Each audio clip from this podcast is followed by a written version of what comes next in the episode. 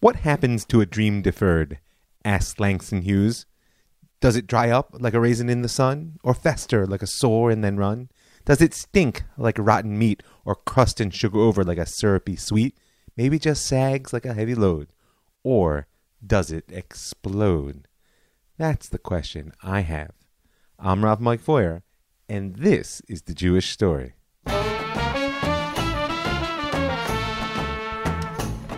Season 6, Episode 12 American Anti Semitism, Part 3. Before we dive into the next chapter of our exploration of American hate, I feel like I need to be a little bit theoretical because it seems to me that anti Semitism is always made up of two basic elements. Call them the socioeconomic and the conceptual. There's the role the Jew plays in any given society, and then there's the role that we play in the mind of the hater. If I was going to do a quick review of our stages, I'd say the Romans wanted to colonize our land and subsume our sovereignty into their Pax Romana of power, and our resistance made us in their mind the indigestible element of empire, refusing to be erased and therefore destined for destruction. Medieval hate was built structurally speaking, on our competition in skills and trade and the role that Jews played in developing finance and capital around the world. But it was really fueled by our role as the obstinate refusers of salvation, a reminder of the suffering due to those who deny sacred truth. Modern anti Semitism thrived in a world where the Jew was actually free to get ahead in unprecedented fashion, and our diligence helped us move into key roles within many societies. And the passion of that modern hate came from our role as alien other. We would always fail to fit in, willfully or not, even as we succeeded. And that provoked a particular hate, the one that's aroused by a flaw, which mars an otherwise perfect conception. So that's a reminder of the phases of hate that evolved along with the Jews since the very beginning. And remember, it's been with us, that hate, since we were truly born into the world as Am Yisrael long before we became Jews. There at Sinai, when the Torah of opposition first came down, like the sages taught us. And each layer of this hate development has maintained some sense of residence in the world, both in its socioeconomic and its conceptual roles. The socioeconomic constructs of the Greco Roman world may be long gone, but monuments like the Colosseum of Rome, for instance, built by Jewish slaves funded by the wealth of our plundered temple, still attest to the role we used to hold. Not to mention the fact that the struggle between state and empire is alive and well in our day. And watch Israel dance between the raindrops of that conflict as well as Herod did in his heyday.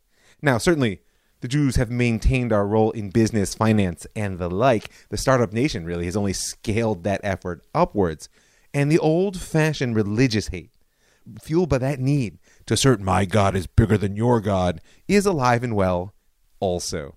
And of course, the Jew remains other. There's nothing to be done about that. Secular humanist society opened a seeming path for what we call non ideological assimilation, for the Jews to just sink happily into the warm bath of general humanity, but it didn't work.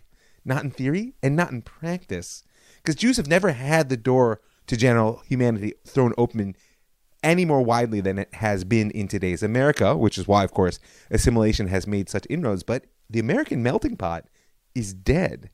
The tossed salad of identities, which is American today, finds the Jews' insistence on being other a cause for rejection, even by those who are ecstatically celebrating their own otherness and everybody else's that they can find. Somehow, our other just isn't the right type. So we've got all that to deal with, which, truth be told, seems to be enough. Nonetheless, here we are in the postmodern era, and there's a new layer of hate where the Jew is the story that just won't die. So clearly, we have further roles to play in the world's drama of anti Semitism. Now, practically speaking, the Jews have become a liberal force of unprecedented power in America because the political experiment in the United States offered a scope of opportunity for influence unseen since really Spain. And there's a whole comparison to be made there. And as such, we've played an outsized role in the development of the socioeconomic, cultural, political life of the nation, Also, the system of higher education. Don't forget that. That's a huge magnifier of our cultural force. And when I say liberal, by the way, I mean classic liberalism, individualism, liberty, equal rights, you know, leaning toward the free economy, even though, of course, there's an overwhelmingly left lean in the history of American Jewry. But you know what? That was then. This is now. In today's world of narrative breakdown, especially in the narrative breakdown of America, which is our focus, the Jews have fragmented along with everyone else. And the force we can bring to bear is found on every side of almost every issue, and often in the lead. We're going to talk more about that when we get to the culture war. So, this thumbnail of our socioeconomic role in America is largely that of the elite, and they're always hated, right? Of an outsized power, both as a community and as individuals. It's an assumed liberalism, but that's begun to fragment into progressive, conservative, and everything else in between. Therefore, we're the enemy of everybody who stands opposite. And since we stand on every side of every conflict, we end up being everybody's enemy. A simpler way to say that is it is worthy of note that the one thing which unites the radical left and the radical right in America is that they both hate the Jews. And what about the story? What about my assertion that we're the story that won't die and that it's the hate evoked by our story that really characterizes the present era? Well, it may be too soon to say, but I offer you the following thoughts, and they're fresh. So take them with a pinch of thought, but also let me know what you think of them. Write me, Rav Mike Feuer, gmail.com. It's always helpful to have your insights. And frankly, while we're at it, I need your support. Go to my website, jewishstory.co. Season six is rolling along, but I could use your pledges. You can see the upper right hand corner there as a button says be a patron. Click on that. Give a little bit of per podcast support. Meanwhile, my thoughts about the story. In history, our story is that we're here to tell you things didn't happen quite like that.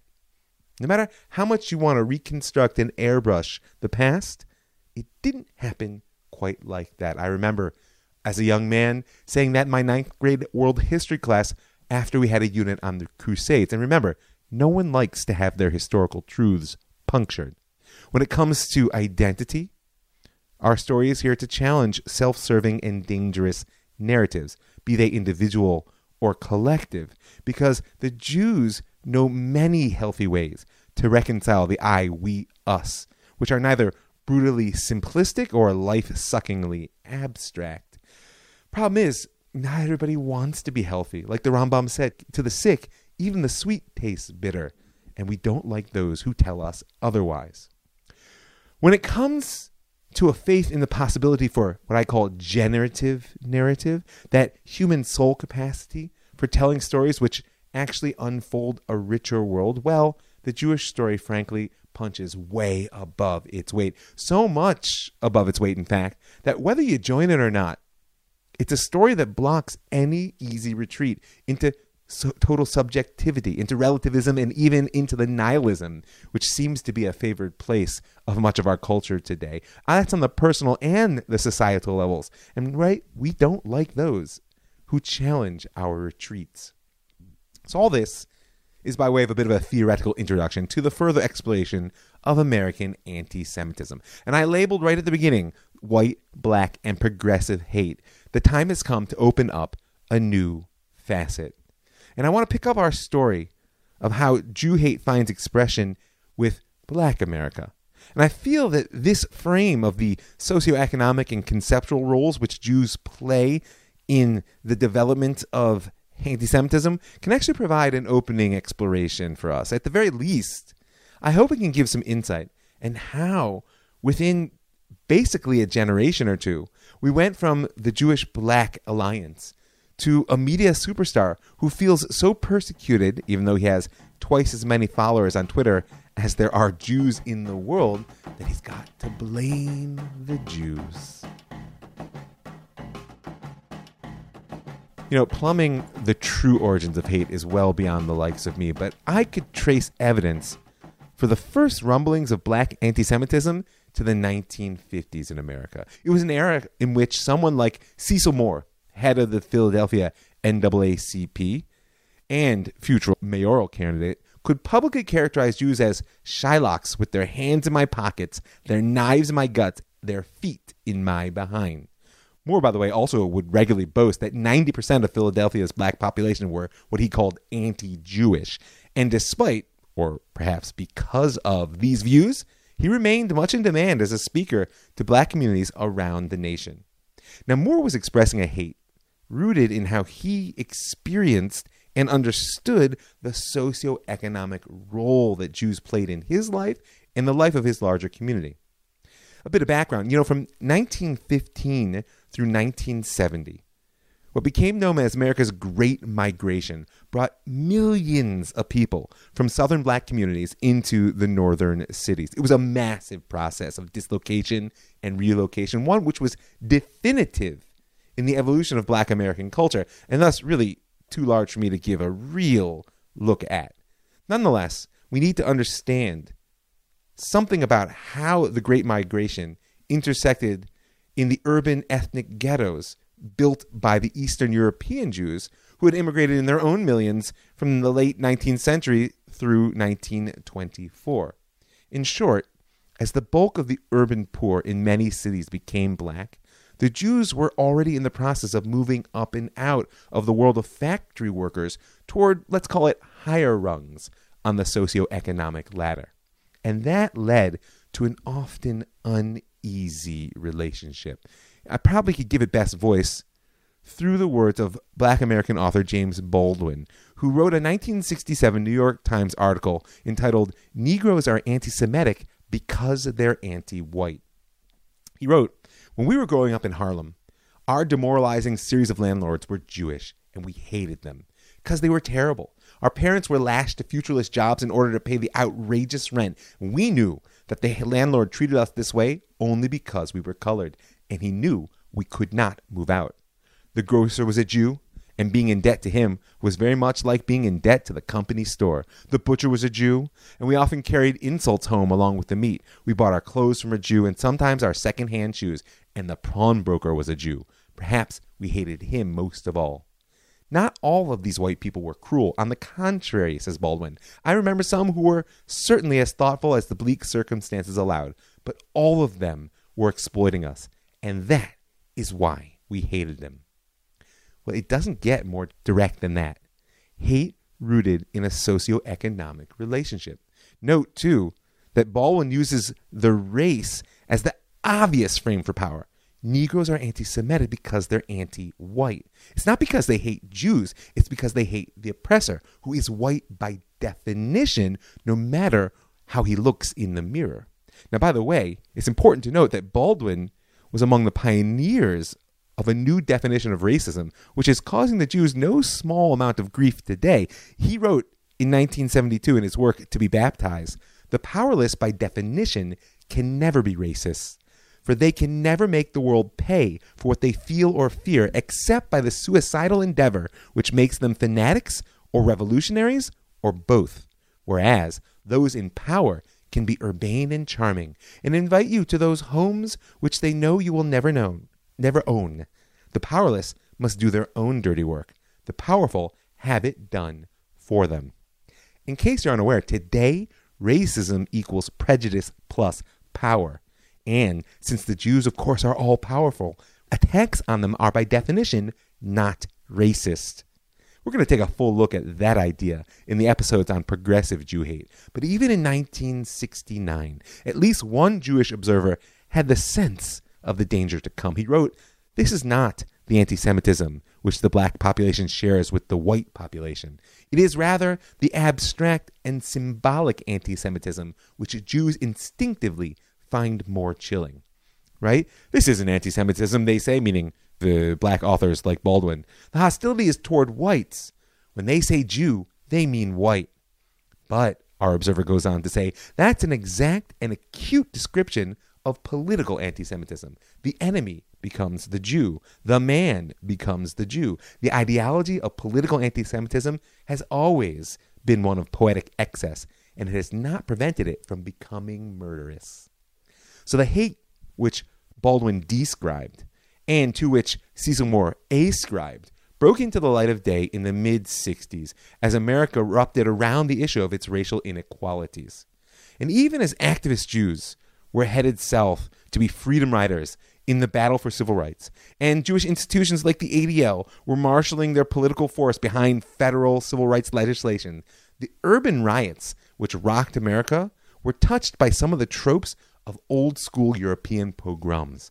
Cries of, let's get the Jews, were heard perhaps for the first time ever in U.S. cities in the riots of 64 and 65. And one observer noted that in Watts alone, 80% of the furniture stores, 60% of the food markets, 54% of the liquor stores which were burned and looted were owned by Jews. Now that's a testimony to two things our socioeconomic role and the hate it evoked. As the decade progressed and violence increased, the predictions became increasingly dire, with some people speaking of an inevitable clash with the Jews as blacks fought for their freedom. The stores that would be boycotted, the tenements to be hit by rent strikes, the collection agents to be driven out are mostly Jewish, as are the remaining white politicians. For the only whites left in the ghettos, besides the police, are Jews. And this is the moment to bring back to mind sociologist Earl Raab's analysis of how anti Semitism actually becomes an active force within any given society. I'm not going to review the entire four step process, that's for your homework. I just want to remind you about what Raab calls the control factor. This is the strength of the social governmental structures that maintain order in society and thus inhibit the activation of anti Semitism, even if it's present in a latent form. The upheavals of the 60s and 70s eroded the control factor in American society across the board, really without connection to the Jews. And so, therefore, it comes as no surprise that Jew hate could rear its head publicly, basically for the first time since the Holocaust. Now, like I said, some of this was an expression of the urban socioeconomic realities. American history has been nothing short of brutal to the black people. And in the cities of the North in the 60s, the Jews like it or not, were often left holding that bag. Now, that pointing to economics as the root of black anti Semitism is alive and well today, you should know. The stereotype of the exploiting Jewish landlord has simply been reworked when certain media stars claim their careers have been profitable to and orchestrated by the Jews. But Ye and Kyrie were spouting more than the old cry of the Jew controls all the money. They were also products of an ideology which lends a passion to anti Semitism well beyond the bounds of economic competition. Because the Jewish socioeconomic role might be necessary to explain the rise of black hate, but it's not sufficient. Now, if you've been a dedicated listener to the Jewish story for some time, which I hope you have, you may recall season 4, episode 3, when we explored the explosion of the black Jewish tension touched off by the Ocean Hill Brownsville teachers' strike of 1968. That strike was way more than a manifestation of the socioeconomic struggle, which it was at the base. Black parents seeking greater control of their children's school staffed by mainly Jewish teachers. In addition, it loosened some of the control factor and opened the doors to public expressions of Jew hate, to the extent that Julius Lester could invite a teacher from the school there to read a student poem aloud on his New York based weekly radio show, in which one line declared, Hey, Jew boy, with that yarmulke on your head, you pale faced Jew boy, I wish you were dead. You came to America, land of the free, and took over the school system to perpetrate white supremacy. And that's not the worst of it because it takes way more than socioeconomics to make the Jew the face of white supremacy. Now, if I were forced to name a source to the conceptual craziness which lies at the root of black hate for the Jews, as opposed to its structural causes, I would have to pick a hero of the Black Power movement and Nation of Islam member Malcolm X.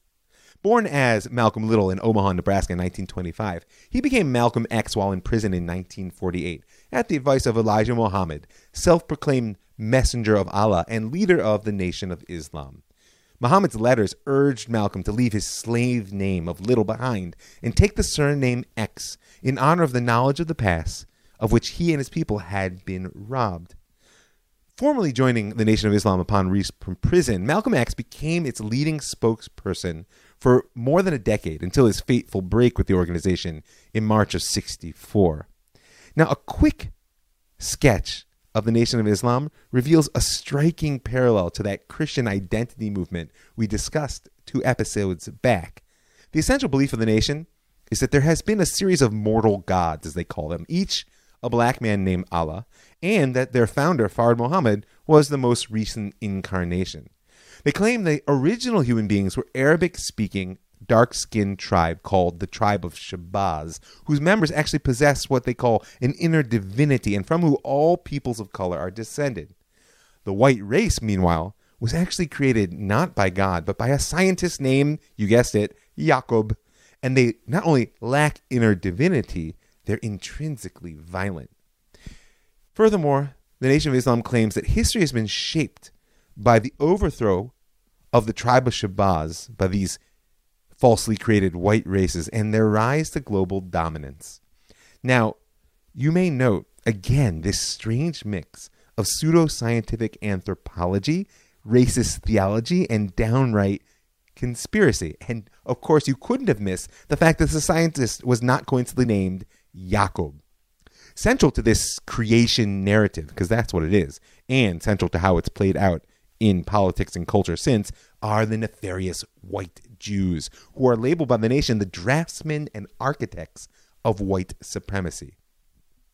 Now, the Nation of Islam is in no way Orthodox Islam, but nonetheless, they do adopt a classic Muslim accusation. Elijah Muhammad asserted many times and in many ways that, quote, from the first day the white Jews received the divine scriptures, soon after they emerged, by the way, naked from the caves and hillsides of Europe, as he loved to say, they started tampering with its truth.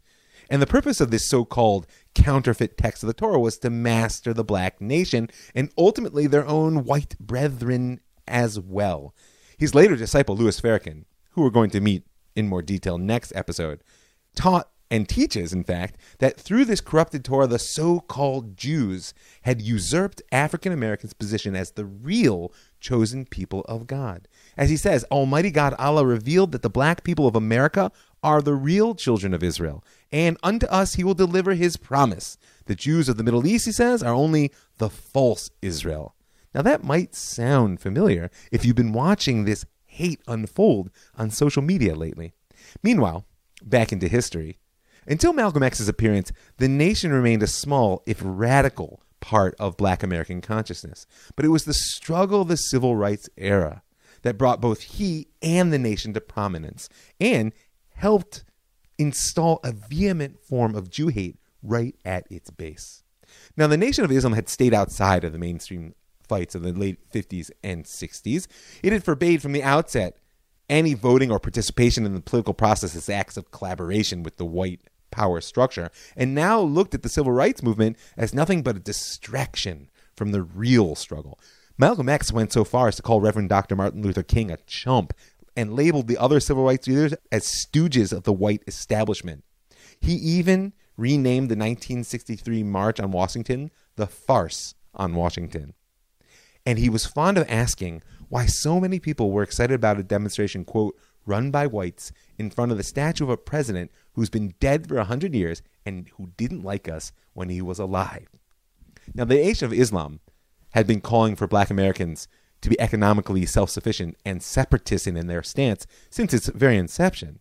They saw the anti segregationist colorblind dream of Reverend King and his nonviolent approach as simply new tools of white domination. Tools, by the way, which had been shaped by the Jews. Because beyond the general attacks on the civil rights movement, Malcolm X was bent on breaking the alliance he saw between blacks and Jews. He did acknowledge that Jews were, quote, among all other whites, the most active in the Negro civil rights movement, but he warned that the deceitful Jews had joined and subsidized that movement to, quote, control and contain the Negroes' struggles. The Jews and what he called the Uncle Tom leaders they select ignited artificial fires in a desperate attempt to thwart the Black Revolution, which had already, quote, swept white supremacy out of Africa, out of Asia, and is now manifesting itself among the black masses of our country. Notice that beyond the local hate, an internationalization of the black struggle lies. Because in addition to his status as the most fearless proponent of black power in America up until his assassination in 1965, Malcolm X laid the groundwork for the transformation of the civil rights struggle into a part of the Third World Liberation Movement. In September of 1960, Malcolm met with Gamal Abdel Nasser of Egypt and leaders of several other African nations at the UN. He also spent several hours in conversation with Fidel Castro, receiving a warm invitation to visit Cuba when he was through. All the while, in his writings and his speeches, he was constructing a bridge between black suffering in America and the anti colonial struggle around the world. And that bridge was built on the back of the Jew. He loved to paint a picture of the Jew as a merchant fleeing after dark, quote, with another bag of money, drained out of the ghetto, charging that they, quote, sap the very lifeblood of the so called Negroes to maintain the state of Israel. In 1964, Malcolm X actually left the Nation of Islam, becoming a traditional Sunni Muslim. He went on a tour of parts of Africa and the Middle East, and despite the ongoing existence of black slavery, he somehow saw places like Saudi Arabia as islands of racial paradise, lacking any color prejudice. Now, his conversion did not dampen his hate for the Jews. On the contrary, it was supercharged, going global, so to speak. Quote, these Jewish people conduct their business in Harlem, but live in other parts of the city. They enjoy good housing. Their children attend good schools and go to colleges. This the Negroes know and resent. These businessmen are seen by the Negroes in Harlem as colonialists, just as the people of Africa and Asia viewed the British, the French, and other businessmen before they achieved their independence. The idea that the Jews were colonizing black urban communities, just like white Europeans did to the non white countries of Asia and Africa, that the American Jews at home are simply a microcosm of what Israel is abroad, an evil parasite, would be absorbed by far more than the thousands of Nation of Islam members that Malcolm had behind him. Because he laid the foundation of the blame which Jews in Israel now take in many people's minds for the modern evil of neocolonialism. Quote, the number one weapon of 20th century imperialism is Zionist dollarism. And one of the main bases for this weapon is Zionist Israel. Malcolm X was assassinated on February 21st, 1965, and seen by many to be a martyr. His memory was raised to almost instant sainthood, not only despite his hateful ideas about the Jews, but really often because of them. His autobiography, rife with anti Semitic charges, caricatures of Jews, which labeled Haj Amin al Husseini, the murderous Grand Mufti of Jerusalem in the pre state days, as a cordial man of great dignity, sold more than half a million copies in the three years after his death. His ideas had already spread like wildfire even before he died. One example popular black playwright and poet LeRoi Jones, whose work was supported by federal grants, echoed Malcolm's views when he confessed in a 1966 television interview that he found Jews, quote, inimical to the most beautiful qualities of the human spirit. I find them oppressing, oppressors. I find them connected with the worst filth in this country, in the world. Now, that has nothing to do with socioeconomics. And in fact, when a member of the audience accused him of anti Semitism, Jones replied, I'm not a Nazi. The Nazis were white people. That was your family quarrel. I was just a spectator. Sound familiar? You know, two, two decades later, Jones would now be known as Amiri Baraka, reflecting the shift toward the sort of third world consciousness, and confessed that he was a former anti Semite. He converted, he said now, to anti Zionism. And how does that anti Zionism sound? Well, listen to his quote from an interview in the City Sun in 1992. He says, A black man wants to put down the Zionists, and the Zionists control the radio, the television, the movies, the education, the intellectual life of the United States. The minute you condemn them publicly, you die. they will declare a war on you forever. This should have a familiar ring. If you really want to understand the full impact on the civil rights movement of the radicalization of black leadership away from Reverend Dr. Martin Luther King's colorblind vision toward Malcolm X's separatism, you have to go back to season three. Mm, episode 22 is the center of it. But for now, just know that as a power struggle erupted in the wake of the assassination, first of Malcolm X and then of Martin Luther King, the Jews and Israel were caught in the crossfire because racial consciousness replaced colorblindness as the 60s turned toward the 70s, and separatism gained ground over desegregation as the goal. And people found, leaders found, that in order to establish their credibility as militantly separatists, many had to distance themselves from their past as interracial activists, which made any link to the Jews in particular problematic. Add to that the reality of the economic conflict between blacks and Jews in the northern cities, and the sort of pivot toward Pan Africanism and third world liberation. And this is how it sounds in the words of Connie Matthews, international coordinator of the Black Panthers. The white left in the USA is comprised of a large percentage of Jewish population. Before the Black Panther Party took its stand on the Palestinian people's struggle, there were problems, but the support of the white left of the Black Panthers was concrete. However, since our stand, the white left started floundering and has become undecided. That leaves us with no alternative then but to believe that a portion of these people are Zionists and are therefore racists. As these radical political views moved from the fringe into the mainstream, they carried with them the conspiracy riddled hate of the Nation of Islam as black nationalists mounted a full scale assault on Jews as no longer allies, but enemies, and on the Jewish state as the number one colonial oppressor left in the world. And by the way, the numbers show the results. A study conducted in 1970 ranked 73% of blacks in their 20s, as opposed to only 35% 50 and older, as high on the index of anti Semitism. Unlike during the Civil Rights Movement, by 1978, a survey of black leaders found that 81% agreed with the statement, quote, Jews choose money over people. And as the 70s came to a close, pundits began to predict the collapse of what had been known as the Black Jewish Alliance, a political concordat which had stood at the foundation of particularly Democratic Party's power for more than a decade. And as it turned out, their prediction wasn't so long in coming. In mid August of 1979, Andrew Young resigned under pressure from his role as U.S. ambassador to the United Nations. The departure of, quote, the highest ranking black official in the country precipitated a crisis in black Jewish relations, which brought with it more than a whiff of anti Semitism, and in many ways from which the black Jewish leadership relationship in America never recovered. Now, on a technical level, Young's job came to an end because he made a decision to meet secretly with Zehdi Labib Terzi, the PLO observer at the UN, an act that violated a long standing U.S. policy of refusal to deal with the organization. It wasn't the first time that Young had chosen to swim upstream against the policies that flowed out of the State Department.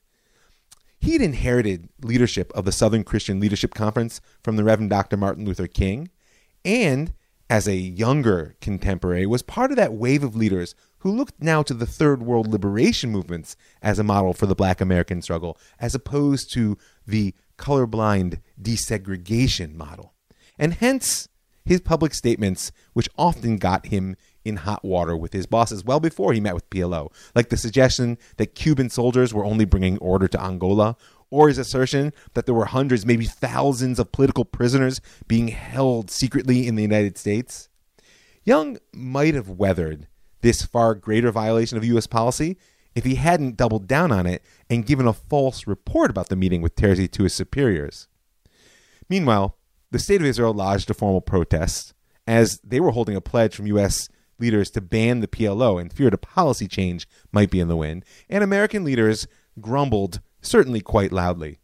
But despite the grumbling, almost all refrained from calling even for Young's resignation, much less his firing, because, as one of them explained, quote, he was Andy Young because he was black, and we realized the significance of that.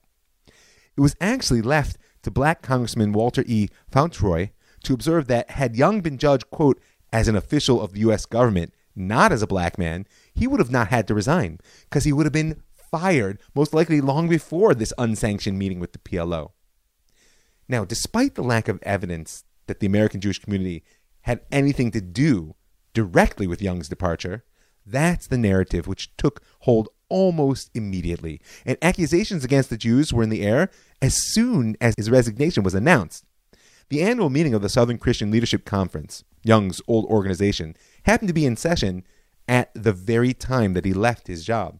And when the news broke, Reverend Wyatt T. Walker, the SCLC's liaison to the UN, announced, quote, the perception on the street is that the Jews did this to Andy Young. The question is whether that was a perception that he perceived or one which he generated. In incoming days, the charge was repeated over and over again from increasingly high profile platforms. The New York Times even ran an op ed claiming that Young's resignation, quote, brings into sharp focus the immense power of the Israeli lobby in this country. That's a good one, huh?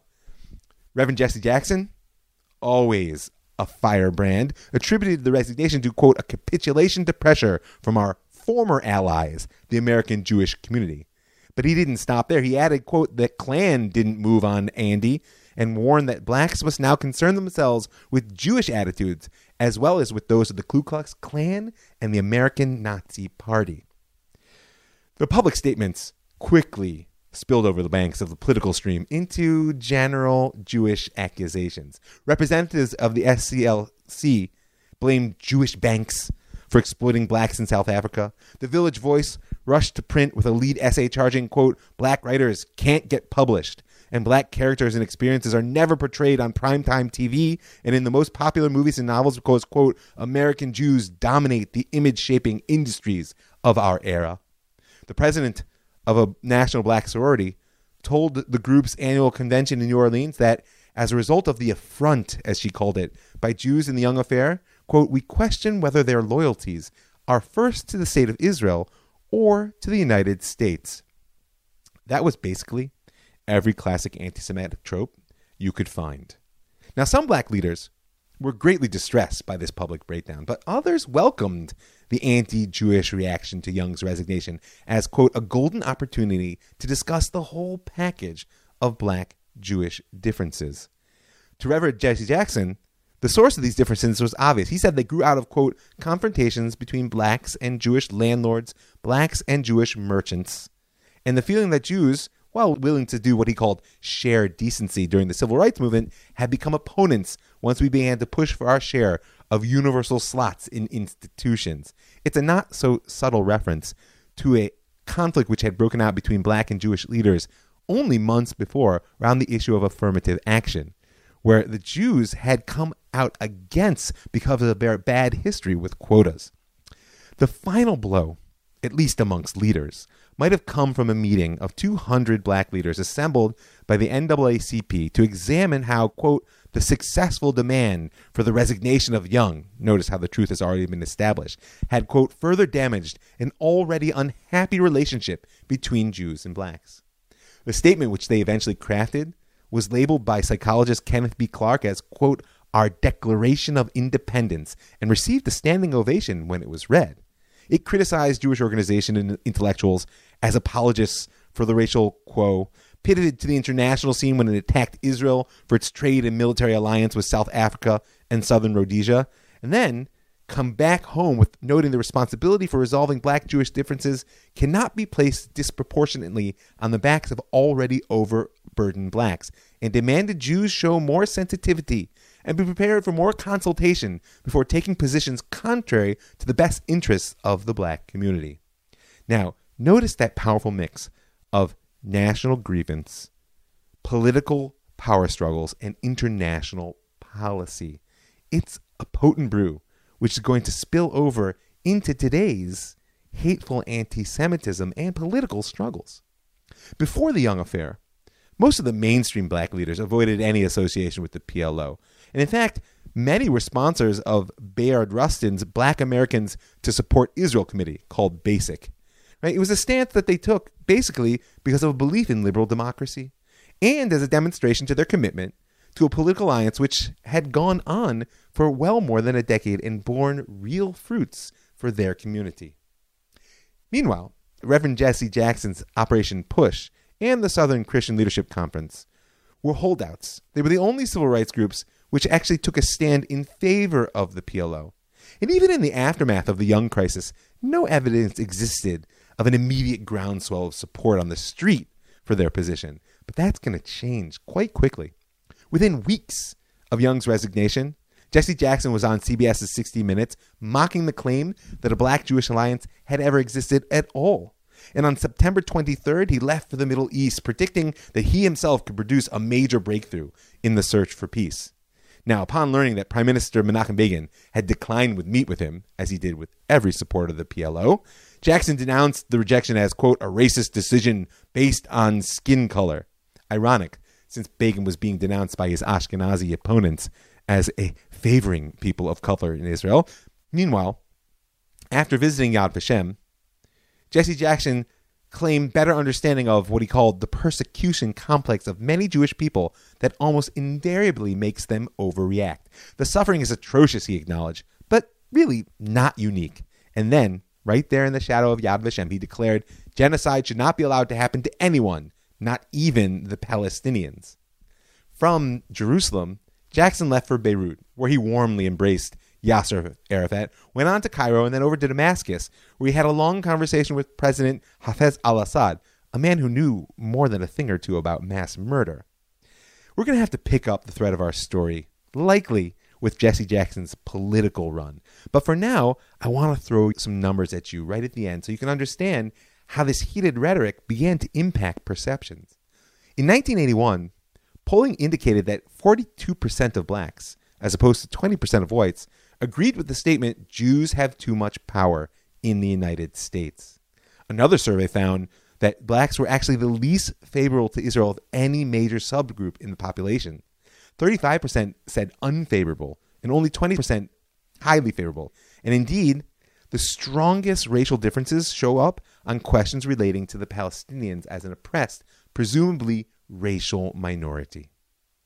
That narrative which posited the unity of all people of color, considered interracial alliances as suspect at best, had moved firmly into the center of the American black consciousness and buried, if not consciously, at least not so far beneath the surface, was the nefarious scientist Jacob, architect of white supremacy. So I want to thank some folks before I sign off. I want to thank all the folks who give their money to make this show happen keep it free and widely available. I want to call on you to join them right now. Go to my website, jewishstory.co. You'll see a button in the upper right hand corner that says Be a Patron. You can click on that to give a little bit of per podcast support. I also want to thank the Land of Israel Network. That's thelandofisrael.com. They're building a center for global transcendence in the heart of the Judean Mountains. I want to thank the Pardes Institute, P-A-R-D-E-S.org.il, for throwing the doors of the Beit Midrash open as wide as possible. And I want to thank you for listening. I'm Rav Mike Feuer, and this is the Jewish story.